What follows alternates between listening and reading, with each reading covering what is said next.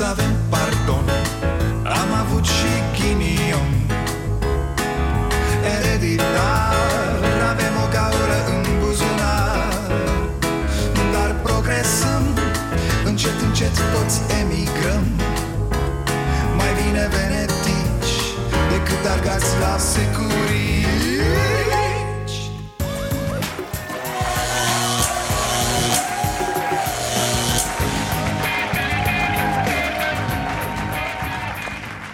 Bun venit la Starea Nației, eu sunt Dragoș Pătraru, gazda dumneavoastră. La mulți ani, să vă fie bine, să aveți un an bun, să fiți sănătoși și prosperi.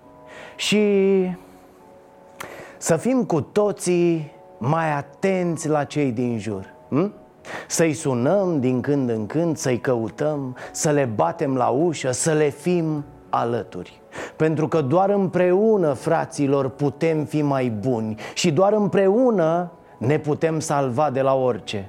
De la singurătate, de la sărăcie, de la disperare. Drum bun, Cristina Țopescu.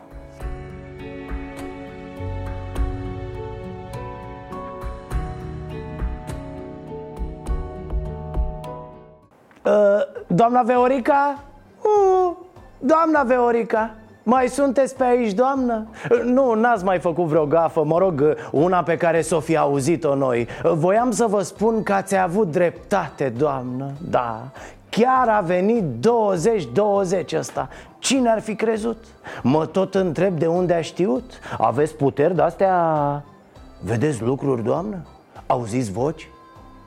Altceva, doamna Viorica, nu mai știți despre acest 20-20? Atât doar că a venit? Am intrat cu un tupeu în 2020, ceva ce n-ați văzut, da. Există și niște imagini cu România intrând în 2020. Iată.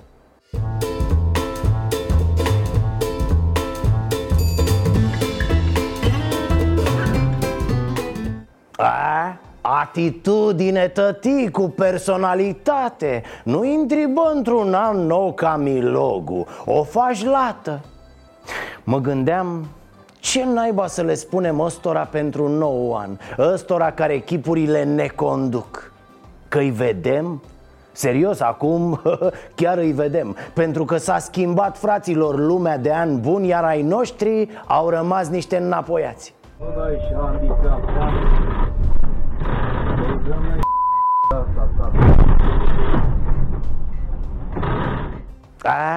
Ce frumos! Uite, asta mi-a plăcut la acest început de an.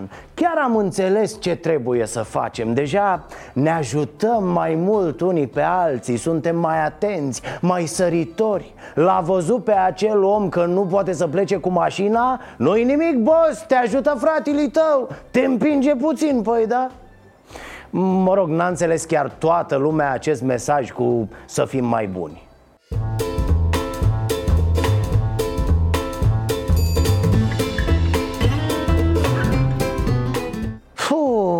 Avem foarte multe bătăi în trafic, nu vi se pare? Eu mă întreb așa, nenea ăsta, unul dintre ei, ce i-o spune acasă copilului? Uite, Vlăduț, uite, ăsta e tati. Nu, ăla, celălalt cu ochii bulbucați și cu balele alea la gură. Da, e tăticul tău, tăticul tău. Și tu o să fii ca mine într-o zi, Vlăduț. Aici, ca să știți să dominați cimpanzeul din voi, vă recomand o carte. Am vorbit despre ea și în podcastul Vocea Nației. Se numește Paradoxul Cimpanzeului și ne învață chiar asta, cum să nu mai umblăm în cea mai mare parte a timpului pe modul cimpanzeu.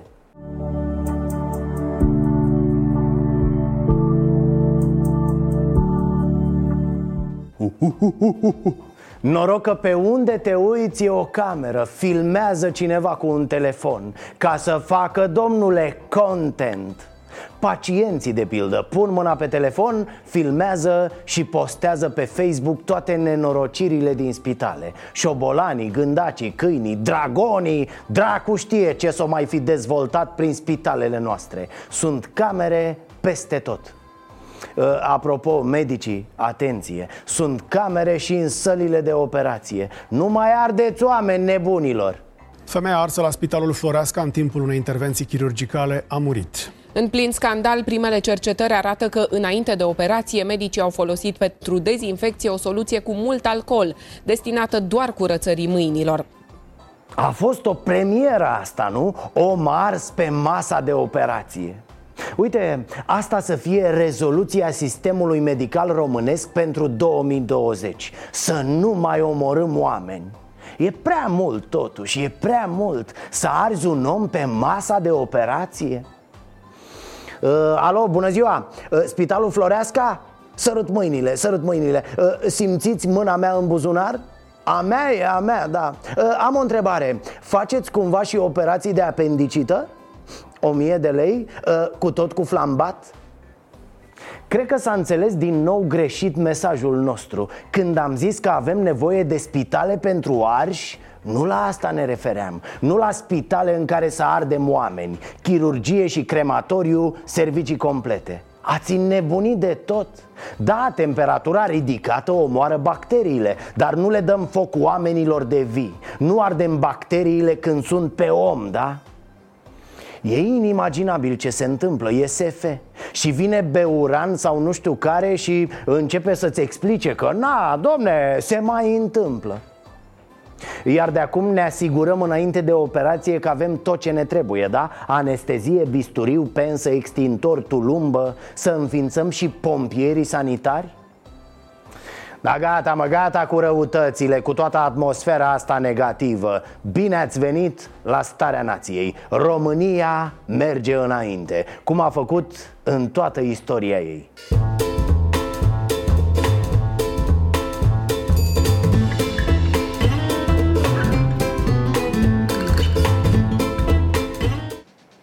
Iar acum aș vrea să știu care a fost, mă, nenorocitul ăla care când a suflat în lumânările de pe tort și-a pus ca dorință ca oamenii să muncească până la 70 de ani.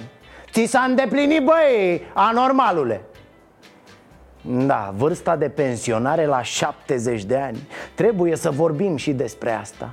Prima oară când am auzit m-am gândit: a, gata, mă, fii atent că au găsit ăștia șmecheria. Măresc pensiile, dar nu le mai plătesc. Cine apucă, frate, 70 de bețe în România? Doamna Turcan, serios? 70 de ani?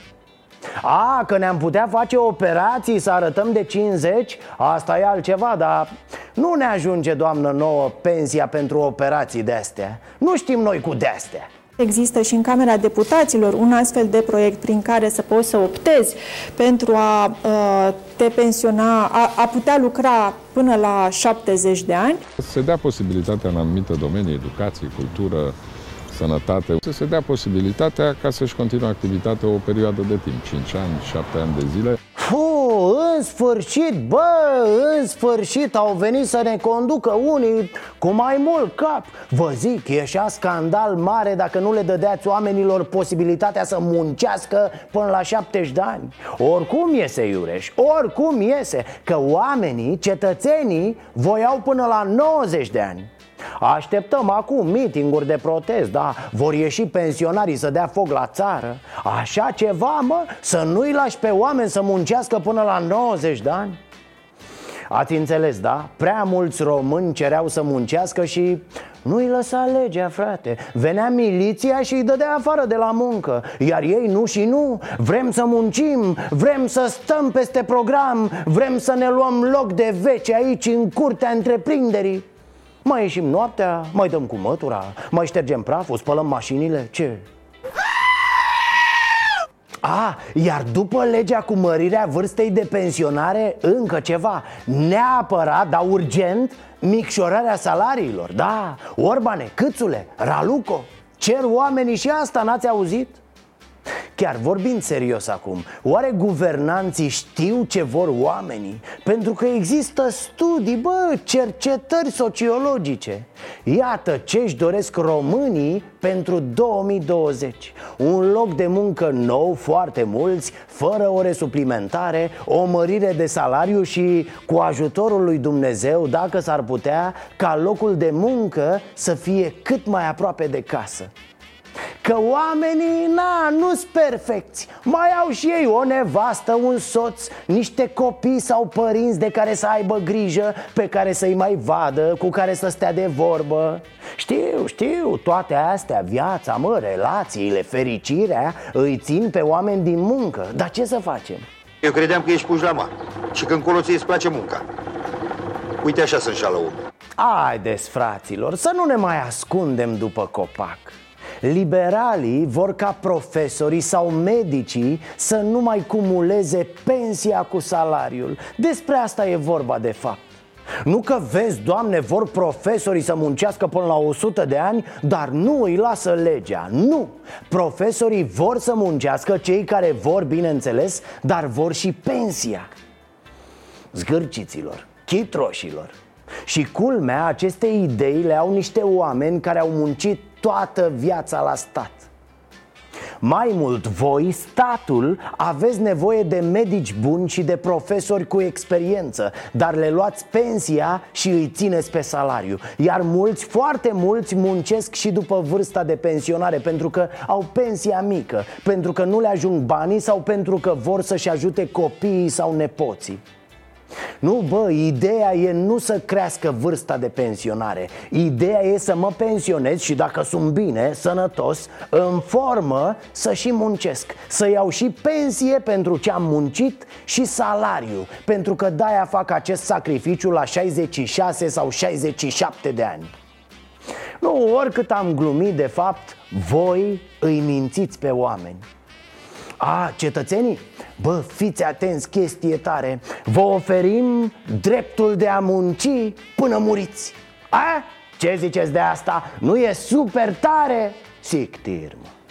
Am 28 de ani și chiar cred că trebuie să las loc de bună ziua. Doamna Turcan, o să vă rog să-i rugați pe cei de pe site-ul Camerei Deputaților să facă o corectură, având în vedere vârsta noastră, 28 de ani, au trecut 2 aprilie 76 data de naștere, vă rog să le spuneți acum, să o corecteze. Am uitat câți ani am 32 de ani, într-adevăr. Deci n-au greșit ea. Deci chiar de asta râdeam acum că... Efectiv, am făcut pe mine de râs. Deci, da, mă scuzați, dar m-am scăpat chiar. Efectiv, am uitat să merg la toaletă. Deci... Voi vă dați seama cine se ocupă de vârsta de pensionare și de treburile țării? Una care zice că are 28 de ani, dar ea avea 32. Frate, 4 ani. Adică n-a fost că a zis 32 și avea 33. Nu, ea zice că are 18, dar are 52. Doamna Turcan, o știți pe aia cu cele 70 de lucruri pe care știu să le facă unele? E vârsta de pensionare, da, 70, 69 și cartofi prăjiți. Lasă că râdeți acasă când vă prindeți. Da.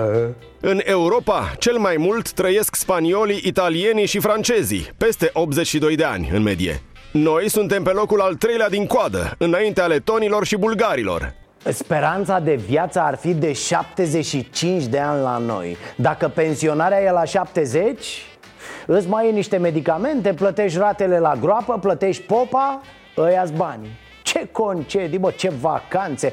Ați văzut prea multe filme, nebunilor. Asta e speranța de viață, atenție. Speranța, nu că ajungem acolo, că mai e ceva. Speranța de viață sănătoasă.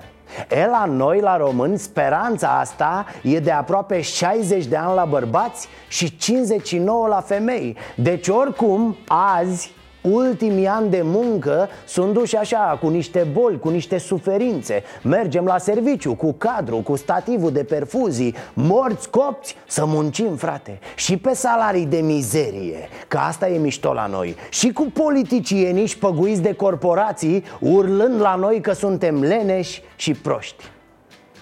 Altfel ne-am liniștit, da, dragi români. În sfârșit suntem lăsați să muncim cât vrem, fără restricții. E libertate, bă, nu pentru asta am murit la Revoluție.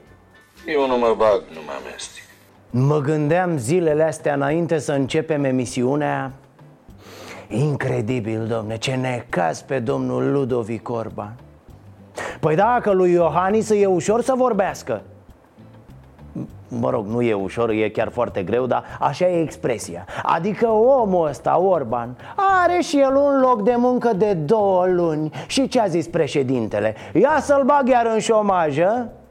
Da, ci că Iohannis l-ar forța pe Orban să demisioneze, că e mai bine cu alegeri anticipate, că lasă-mă, Orbane, că o să fie ok, că ascultă-mă pe mine, că așa și pe dincolo. Așa încearcă Iohannis să-l împacheteze pe Ludovic. Săracul Orban, l-am văzut, îi vine să plângă, mă. Se făcuse și el frumos pentru 2020. Are un păr negru, cărbune mâncat la tata. Nici Petrică Roman nu l-are așa. Al lui Roman bate ușor în verzui. Un verzui, cum e musca aia, știți voi care. Mă voi implica pentru a promova conceptul de alegeri anticipate. Da, îmi doresc alegeri anticipate. Cum sună asta, să promoveze conceptul de alegere anticipate? Ușor, bă, șefule, că doar n-ai inventat bulele din apa minerală. Lăsă că știu oamenii despre ce sunt alegerile anticipate. N-avem de-a face cu vreo șmecherie care vindecă reumatismul și ia cataracta cu mâna. E o prostie. Nu-mi place să comentez niște prostii. Da, păi normal că e o prostie, domnul Orban. Totuși cum e Iohannis ăsta, frate, numai el să aibă, mă, numai el să fie miezul. Case, conturi, vacanțe, mocangeală. Doar ce a luat și lăutărașul ăsta de Ludovic, 2 salarii, mă. A trecut și el sărbătorile astea cu bine, acum ci că să-și dea demisia. Adică iar boschetar, să se roage iar de prieteni. Da, bă, și mie un loc de muncă. Da, bă, și mie un salariu decent. Da, bă, și mie o primă de miel să străiască franțuzoaica. Chiar, și că pentru Paște sper că ai pus niște porc la congelator. Îi pui niște porc creț pe el, oi, zici că e miel. Ah, stai că tu ești ca mine, nu mănânci carne. De fapt nu e ca mine, nu, și că...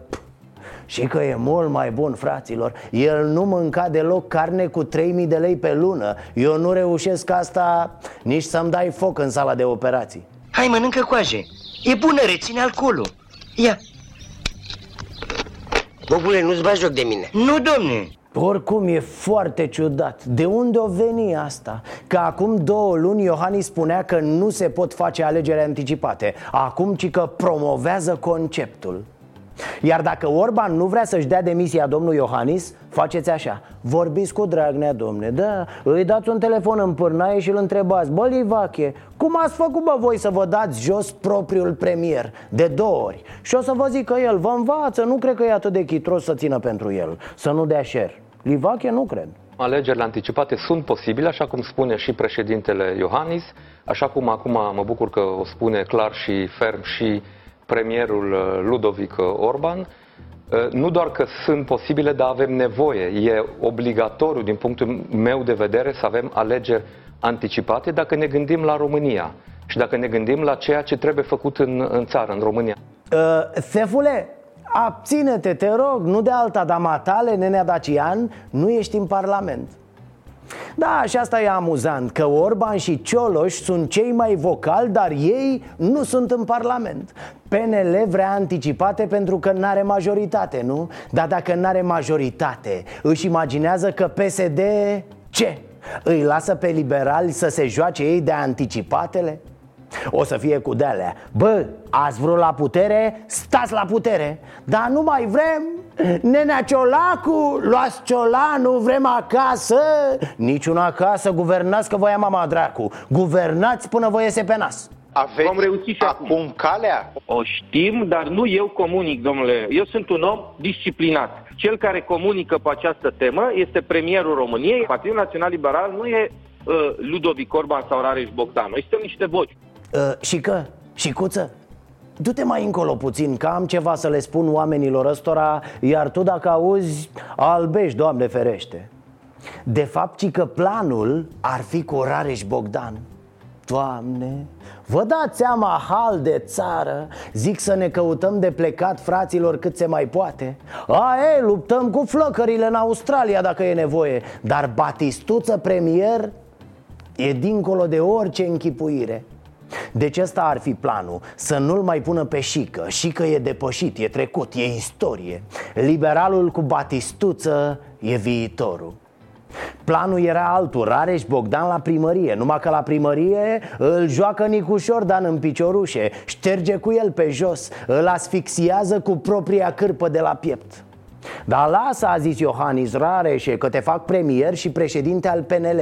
Iar după aia, peste 5 ani, vin locul meu la Cotroceni. Așa zice lumea. Iar Rareș deja a demonstrat calități de-astea de politician. De exemplu, poate să-și împacheteze coloana vertebrală, ce să vă zic, o bagă într-o cutie de-asta de vitamine, așa, o mototolește, o intră lejer. Da. Uitați-l cum vorbește despre traseiștii PSD-iști și din Pro-România care au venit la PNL.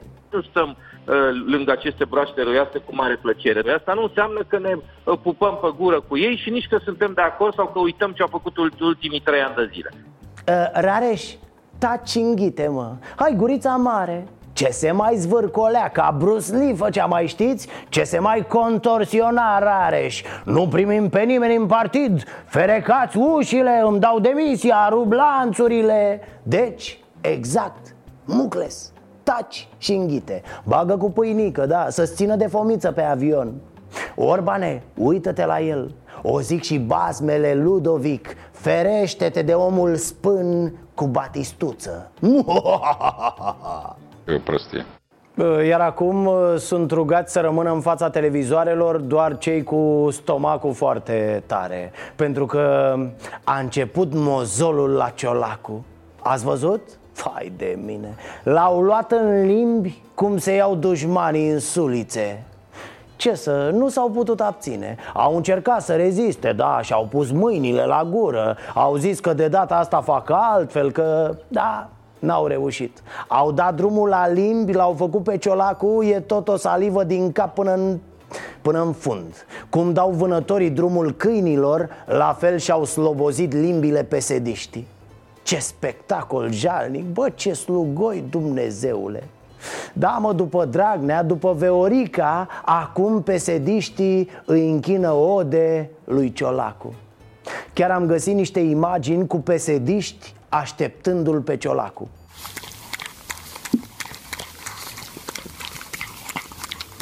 Ah, nu scap, Marcele, dă-te prins. Pantalonii jos că vin omagiile colegilor. Hai, potoliți-vă, mă, oameni buni. Vă faceți de râs. Se mai uită copiii la voi. Sunteți grețoși, bă, jalnici. Niște triști care vă pupați șeful în fund. Ce poate fi mai trist?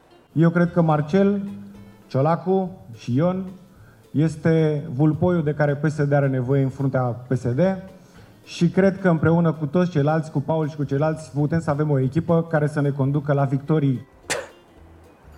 Amanda, mă, a ajuns și el cu limba în primul rând. Da, păi înainte, pe vremea lui Dragnea, era în spate, nu? Acu e în față, tată, doar scoate vârful limbii, imediat a prestat.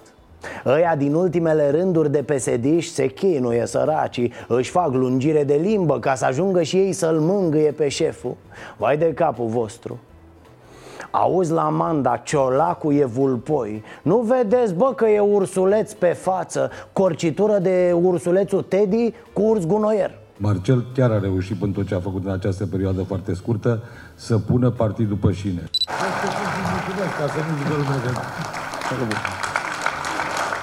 Da, aici Ciolacu e reales președinte al PSD Buzău. De la Buzău la buzițe umede, după cum se vede, nu e decât un pas. Lingăi de profesie, nenică. Cine vine, hop cu limba pe el, pune-l jos, caldă-l în bale. Auziți, dar... dacă o fi vreo boală asta și eu râd ca tâmpitul de oameni, a? O fi ceva, mă, la glandele salivare, nu știu, cum văd șeful, cum le curbalele ca la porțile de fier.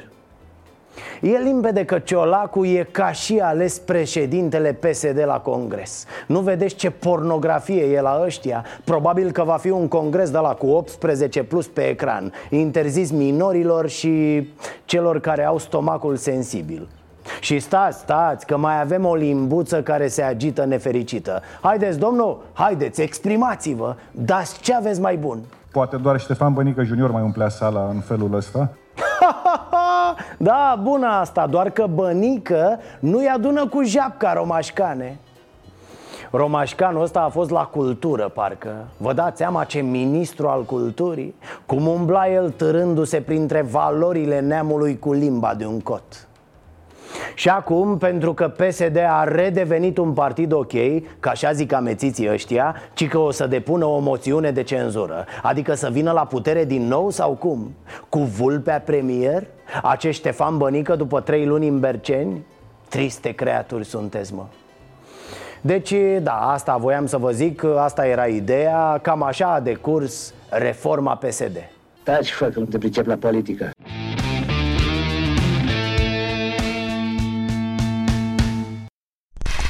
E o vorbă pe care o au oltenii. Ei zic așa, domne, la noi la olteni, unul când n-are ce să facă, se dezbracă și își păzește hainele. Așa am impresia că sunt cei de la USR Plus. Parcă au uitat, bă, și de anticipate și de toate. Se ocupă de lupte între candidați. Da, organizează lupte de-astea ilegale în alianță. L-au pus pe Nicușor să se bată cu Vlad Voiculescu. Probabil așa, să se distreze. După cum vedeți, bucureștenii care votează partide de opoziție mă plasează în mod categoric ca cel mai bine plasat. Dacă partidele de dreapta nu vor ajunge să aibă un candidat comun, după cum vedeți, Gabriela Firea se menține 33-35%, eu din partea alianței aș lua 32% și aș fi din nou cel mai bine plasat în această competiție. E foarte amuzant, trebuie să recunoaștem. Deci Nicușor Dan face sondaje și le prezintă. Uitați, uitați, oameni buni, sunt cel mai bun. Iar pe partea cealaltă vine și Vlad Voiculescu și are și el sondajele lui și zice și eu sunt la fel de bun ca Nicușor. Și uite așa, Nicușor și Vlăduț fac o impresie generală foarte bună. Da, bravo băieți, bravo. Vedem că diferența dintre procentul din dreptul meu și cel din dreptul Gabrielei Firea, procentul meu este cu 7%, este 7% peste cel al Gabrielei Firea. Doamne, mi se pare ireal ce fac acești oameni altfel cu școală. Ai zice că înțeleg argumentele, că sunt capabili să ia decizii la rece bazându-se pe logică, nu pe emoții. Aveți așa energie după sărbători și nu știți ce să faceți cu ea? Cărați gunoiul de la Glina 2 metri mai încolo. Glumesc, bă, dacă aveți energie, mergeți la PNL și convingeți PNL-ul să-l susțină pe Nicușor. Asta trebuie făcut, dacă vreți să câștigați, desigur. De ce? Pentru că Nicușor a câștigat 166 de procese cu primăria, cât n-are proiecte europene toată familia lui Barna. Deci pe bune, nu mai legănați aiurea. Ziceți sărumâna că Nicușor vrea să candideze din partea voastră. Cam obraznic, băiață. Numai puțin. Alo? Alo, familia ISU din Dolj? Cu domnul ISU, vă rog. Nu, domne, nu cu FISU, cu ISU. Că așa trebuie să vorbești când sunt la Inspectoratul pentru Situații de Urgență Dolj, da? Pentru că ISU Dolj este o mare familie. Iată, în cadrul ISU Dolj sunt angajate 101 cadre militare care au diferite grade de rudenie între ele. Este concluzia unui control declanșat de Inspectoratul General pentru Situații de Urgență după câteva articole din Libertatea. 101, frate! Am înțeles că la ISU Dolj au înființat și un departament de stare civilă, unde lucrează, desigur, ofițerii de stare civilă. Să le vină mai ușor când se apucă de angajări, nu? Iar atunci când au ședințe sau instrucție, se organizează ca la nuntă. La masa 1 stau rudele lui socru mare, la masa 2 rudele lui soacra mică, apoi verișorii lui nașu la masa de lângă orchestră, nu? Toate soțiile sau cele menționate de dumneavoastră nu lucrează niciuna în subordinea soțului. Câte cazuri de soții aveți care lucrează acolo și care au și soții acolo? În momentul de față pe asta sunt, din câte mi-am amintesc, 5 cazuri, dar niciunul din aceste cazuri nu este în subordine. L-ați auzit pe purtătorul de cuvânt al ISU Dolj. Era frumos să-l întrebe și pe el cam câte rude are în instituție. Parcă-l aud cum răspunde. Din ce mi-amintesc eu, ar fi 5 soții, dar niciuna nu este în subordine. Nu, serios, ar fi interesant de aflat cam câți angajați nu au rude în ISU Dolj. Cred că se simt tare stingeri la muncă. Nu știu, ar merge un sport de singurătate, ceva. Cum? Chiar ați găsit un om de la ISU Dolj care n-are rude în instituție? Incredibil! Haideți cu el în direct, păi da? Haideți, domne! Ce faceți, domne? Cum de n-aveți nicio rudă în instituție? Păi abia m-am angajat, n-am apucat să... Aha. Și înainte unde ați lucrat? La ISU Gorj. Gorj. Și cum ați venit la ISU Dolj? Prin divorț. Divorț? Păi de obicei oamenii se mută prin transfer, prin detașare, prin... Așa. Cum adică ați venit prin divorț? Păi am divorțat de soția mea de la ISU Gorj, așa că am venit la ISU Dolj. Ok, că nu înțelegeam, Și e bine, domne, e... Deocamdată e bine, dar trebuie să-mi găsesc repede rudă ceva, că altfel e greu de tot. Am înțeles, da. Ce? Trebuie să plec, am o urgență, domn. Scuze. I-a luat ciorba lui șef a foc și trebuie să... Nu, fugi, du-te. Da. Cam asta e, dragilor. Haideți, nu fiți invidioși. Și nu e cazul să generalizați, da? Adică să credeți că toți generalii își angajează rudele. Nu se pune problema. Lasă, că într-o zi o să găsiți și voi joburi de-astea unde nici nu contează că sunteți fiul comandantului sau fratele colonelului. Un om simplu, fără grad de rudenie, cu domnul adjunct Teodor Nistor de la ISU Dolj. Credeți că ar fi avut vreo șansă să ocupe funcția asta? Da. Este... S-a scos adică rămânând vacantă funcția respectivă, s-a scos la concurs. Doar nu credeți că-s nebuni să se angajeze fără concurs. Nu mai merge, domne, chiar așa. Într-o vreme se făcea o simplă tombolă, dar gata. Acum se organizează și concursuri. Chiar azi citeam despre un caz de la Nuclear Electrica din 2018. Aveau acolo un post de economist. S-au prezentat la concurs 3 candidați, printre ei și nepoata unui consilier pe probleme energetice din guvern. Cu câteva zile înainte de concurs, să vedeți minune, fata a primit pe mail întrebările și răspunsurile. Și acum examen pentru voi, telespectatorii. Întrebare: cine credeți că a câștigat postul? Corect, nici n-a fost greu, că șeful comisiei de concurs i-a trimis fetei întrebările și răspunsurile. Singura lui eroare, rău e să fii prost, a fost că le-a trimis din greșeală și la un ofițer din Ministerul de Interne. Și uite așa s-a ajuns la condamnări. Da, însă repet, nu trebuie să credeți că peste tot e la fel, nici vorbă. Uite un caz deosebit unde nu mai e vorba de rudenie. Iubita lui Marian Oprișan, absolventă de jurnalism, a fost angajată pe 1.000 de euro lunar la ASF, arbitrul pensiilor, asigurărilor și burse. I-ați văzut? E rudă? Nu e rudă, tati. E doar iubita baronului Oprișan, angajată pe merit, desigur, la ASF. Sau poate... Stați un pic, că Marian Oprișan a zis la un moment dat că el este mama lui. Mama mea sunt eu, așa a declarat. Deci iubita lui Marian ar putea fi iubita doamnei?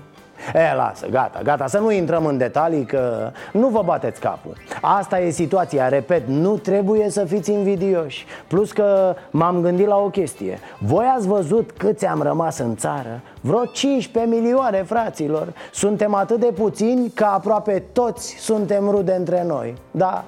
Salut, văru! Să rămână mătușă! Ia uite, unchiusile, vorbim, cum să nu, imediat. Să fim serioși, da.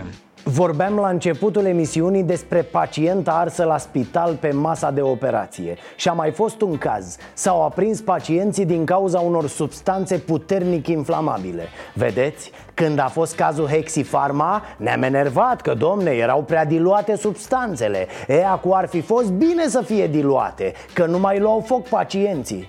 Deci oricum ai dau în țara asta, nu e bine. Și a mai fost faza de la spitalul din Constanța cu pisicile care au căzut din tavan direct pe pacienți.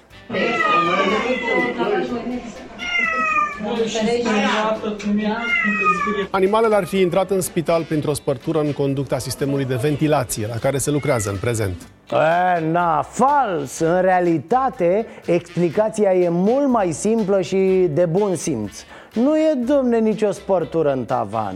Pur și simplu aparatele de la spital nu mai funcționează și atunci se apelează la metode alternative. Cum a fost aici? Un pacient stătea pe targă și aștepta să intre la analize, da? Cineva de sus a aruncat o pisică pe el. Dacă n-a murit, înseamnă că omul stă bine cu inima. Asta era, un fel de electrocardiograf cu blană.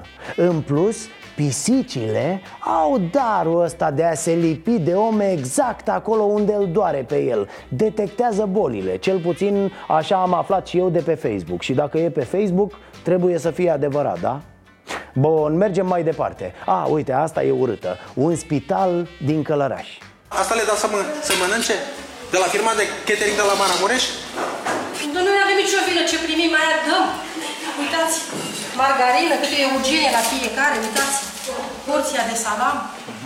Și aici avem cei care mănâncă, se neacă și le dunicăm, le tăiem. Da, doamnă, știu procedură. Și că a venit poliția, a venit protecția copilului, au tăvărât și sanitari veterinarii, s-a făcut anchetă și s-a constatat că a fost o mică neînțelegere. Da, aceste lături cu margarină, apă și pâine ar fi fost pentru un combinat de creștere a porcilor. Dar firma de catering a încurcat livrările și uite așa au ajuns la bolnavi. Lăsă, bine că n-au ajuns la cantina Parlamentului, că mare scandal aveam. Așa, la revedere, în 3 zile a uitat toată lumea. Oricum, e incredibil că noi numim sistem de sănătate o chestie în care li se dă bolnavilor margarină, frate. Margarina e o travă pe față. Nu mai zic de mezeluri. Cum, frate, să le dai unor oameni bolnavi mezeluri? Păi de-aia ajung la spital, că halesc prea multă margarină, prea multe mezeluri, prea mult fast food, prea multe sucuri carbogazoase și produse de patiserie. Ce? A, n-aveam voie să spun asta la televizor? Mă scuzați. Asta este o saltea. O saltea pe care, teoretic, eu trebuia să-mi culc copilul fără nimic. Femeia susține că a fost nevoită să-și aducă lenjerie de pat de acasă. Acesta este un cerceac în Spitalul Județean Constanța. Aceasta este o pătură cu care, teoretic, noi trebuie să învelim copiii. Toate alea rupte, praful de un deget. Ceea ce e bine? Păi asta era culmea, pe lângă cearșaf să te oblige să vii și cu praful de acasă, să cumperi praf de la magazine sau să vii cu șobolanii tăi. Poate ați văzut mai nou că se găsește șobolan la cofetărie. În fine, măcar atâta poate să ofere și spitalul, praful din saloane.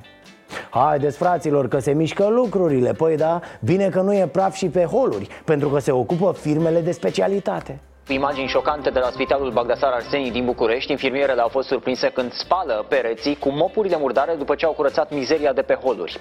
Cu aceleași mopuri se face curățenie și prin saloane. Imaginile au fost publicate pe Facebook de către deputatul USR Emanuel Ungureanu. Haideți, bă, că exagerați. A fost o scăpare. Tocmai trecuse pe acolo omul pe Ianjen, da? Venise în vizită la un prieten din București internat în spital și a lăsat niște urme pe pereți, că l-ați văzut pe ăla, nu poate să meargă și el ca un om normal. Nu, numai... Bine că ești tu șmecher, mă.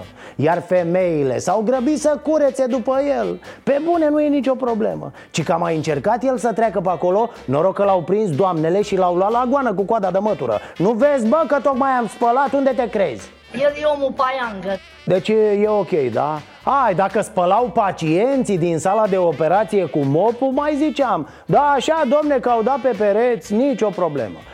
Haideți să nu mai, că suntem pe drumul cel bun. Mergem înainte. Pe asta o știți? Un cetățean cu dificultăți de vorbire a sunat la 112 să reclame o agresiune. Un individ care îl mai bătuse acum o lună a tăbărât cu toporul pe fiul reclamantului. L-a luat cu forța din curte, mă rog, nimic deosebit, adică, na, cum se întâmplă peste tot și de obicei, nu? Partea interesantă abia acum începe. A sunat la 112 pentru că are dificultăți de vorbire din naștere, nu a fost crezut și a fost amendat cu 500 de lei pentru că ar fi folosit nejustificat numărul unic de urgență și ar fi fost și în stare de ebrietate. Am fost nevoie să sun la 112 și a venit Poliția, doamna, mă amenda și pe mine și pe soție. Așa vorbesc eu. A? Senzație, bă! Ce expertize, ce fiolă, ce recoltare de sânge. Operatorul 112 te ghicește prin telefon dacă ești beat și te amendează de nu te vezi. Asta înseamnă, fraților, profesionalism. Ar trebui ca poliția rutieră, de exemplu, să renunțe la tâmpenia aia cu etilotestul. Ce, bă? L-a prins pe unul ce pare a fumat, îl ia cu frumosul, îl pune să sune la 112. Capcană! Dacă operatorul zice că-i băut, gata, condamnare direct. Chiar acum în vacanță au fost două cazuri. Un secretar de stat de la transporturi și primarul din Câmpul Lung Mușcel. Opriți de poliție, n-au vrut să sufle în fiolă, s-au codit, au făcut scandal. Uite cât de simplu era. Un telefon la 112 și mirosea operatorul din primele secunde. Dar să revenim la sărmanul bâlbâit. Supărat, bărbatul s-a plâns unui vecin, care l-a învățat să facă o contestație. După 3 termene în instanță, bietul om a scăpat de amendă. Judecătorii i-au dat dreptate și i-au anulat amenda, după ce le-a spus că, bâlbâit fiind, lumea crede des că este băut. E bâlbâit de toată viața lui, de când trăiește cu mine. Nu se poate, el e bâlbâit. Nu înțelegi cu mine, el trebuie să spun o vorbă de 10 ori ca să înțelegi o vorbă. Incredibil. A scăpat bietul om, i s-a anulat amenda, însă abia după 3 termene. Exact ca în cazul cetățeanului mut din București, care a fost amendat de jandarmerie că a strigat după Dragnea. Totuși nu pot să nu mă gândesc. Oare ce s-ar fi întâmplat dacă individul cu toporul făcea vreo victimă? A? Că a mai fost un caz, dacă vă amintiți. Un om din județul Timiș s-a trezit că un individ îi taie ușa cu drujba. A sunat repede la 112, iar 112-ul l-a trimis la culcare că îi se pare. Până la urmă a murit, l-a tăiat ăla cu drujba, da? I-a tăiat gâtul pur și simplu. E, lasă gâtul, bine că nu și-a luat vreo amendă, nu? Atât pentru azi, dragul meu. Atât pentru azi. Institutul Național de Statistică a venit cu un studiu privind veniturile și cheltuielile din ultimul trimestru al anului trecut, 2004. Da, știu, în calendar scrie că a fost 2019, dar dacă te uiți la nivelul de trai pe care l-am atins, cred că suntem pe unde trebuia să fim acum 15-20 de ani, când avea doamna Turcan vreo 5-6 anișori, nu? Mă rog, ceva pe acolo. Potrivit Institutului Național de Statistică, veniturile totale ale unei familii sunt în medie de 4.900 de lei pe lună. Din suma totală, cheltuielile reprezintă 86%, adică 4.200 de lei. Banii se duc în special pe alimente și pe utilități. Iar cu ce rămâne? Rupem avioanele, stațiunile, cluburile, discotecile, stomatologia, analizele, cinematografele, librăriile. Uite așa lipim bancnotele pe fruntea vânzătoarelor de la librărie. Vino cu a! Sănătatea, recrearea și educația sunt domeniile unde se cheltuiesc cei mai puțin bani. Mai puțin de 0,1% din veniturile totale ale unei familii se duce pe educație, adică sub 4 lei pe lună. De ce? Pentru că ăsta e nivelul României, fraților. Pentru că aici am fost ținuți. Cu minte, șezi frumos. Ai fă o tumbă, ia de aici 4 lei pentru un caiet și taci din gură. Păi cu cine să construim noi o țară când n-avem bani de lemne? N-avem bani să lipim ciubotele pentru iarnă sau să punem gaz în lampă. 4 lei pe lună pentru educație, auzi? Iar asta e o medie, atenție! Să nu uităm că există cazuri disperate care nu prea interesează pe nimeni. Adică interesează, dar nu în sensul ăla normal și natural în care politicul face tot ce se poate ca să-i scoată pe cei vulnerabili la lumină. No, ci să-i țină acolo, bă, pe întuneric, masă de manevră. Sărăcia generează cheltuieli pentru nevoile primare. Nu uitați că România este în proporție de 40% în sărăcie și că tot ceea ce înseamnă privaje în România sunt evidente. Și atunci, în foarte multe zone, educația este văzută ca pentru domni, a fi pentru domni, pentru cei care își permit. Și e mult mai important să ai pe masă ceea ce trebuie să mănânci. 4 lei pe lună pentru educație, da? De aici pornim, domnul Orban. Hai, vorbim mai încolo, vă las acum să aveți grijă de ăia. Aolo, era să zic de ăia mici. Să aveți grijă de ăia mari, da, de corporații, de patronate. Nu ne atingem de profituri, da? Dă-te bre că mi-ai vopseaua de pe bilanțul contabil. Asta a fost, dragii mei, ne vedem și mâine tot aici de la ora 10 fix. Să fiți iubiți! Să avem pardon, am avut și ghinion. Ereditar, avem o gaură în buzunar. Dar progresăm, încet, încet toți emigrăm. Mai bine venetici decât argați la securii.